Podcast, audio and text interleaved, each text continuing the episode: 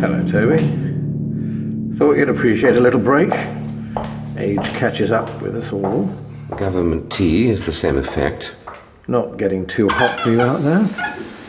Hardly in the spirit of your so-called transparency, Mr. Heaton. Approaching me in a gentleman's convenience. A little cloak and dagger, I admit. But this way, we can't be heard. I know, and you know, this isn't going the way you expected.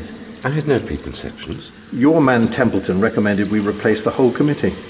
New faces, up and comers. He's desperate to keep his grip on your little empire. What size are your shoes, Tobias? I hardly see what relevance. Too big for him. Far too big. We had hope, but, well, not many are up to this particular job. He's wanted control of countermeasures from day one. Many people have. Access to all that technology, all those secrets. Templeton saw to it the odds were stacked against you. Or so he thought. But there is a way in which it can turn out very well for you, Tobias. Very well indeed. Is there now? You're happy to enlighten me, I presume?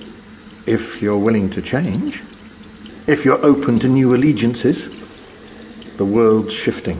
Old school ties can be cut. People see through them. They want new government. Do they now?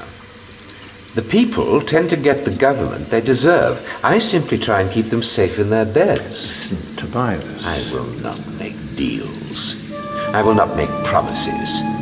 Least of all to a jumped up career politician willing to leap aboard whichever bandwagon will gain him the most votes.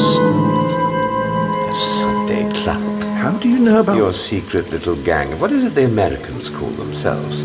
Neoconservatives? You took Sunday because it comes before Monday. Do you really think Mr. Heath will countenance any of your ideas? Heath won't win the next election. This goes beyond party politics. It's a longer game we're playing. A much bigger game. Then roll the dice.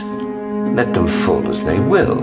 I'm prepared to wager I'll still be here long after you've gone, Mr. Heaton. Now don't forget to wash your hands.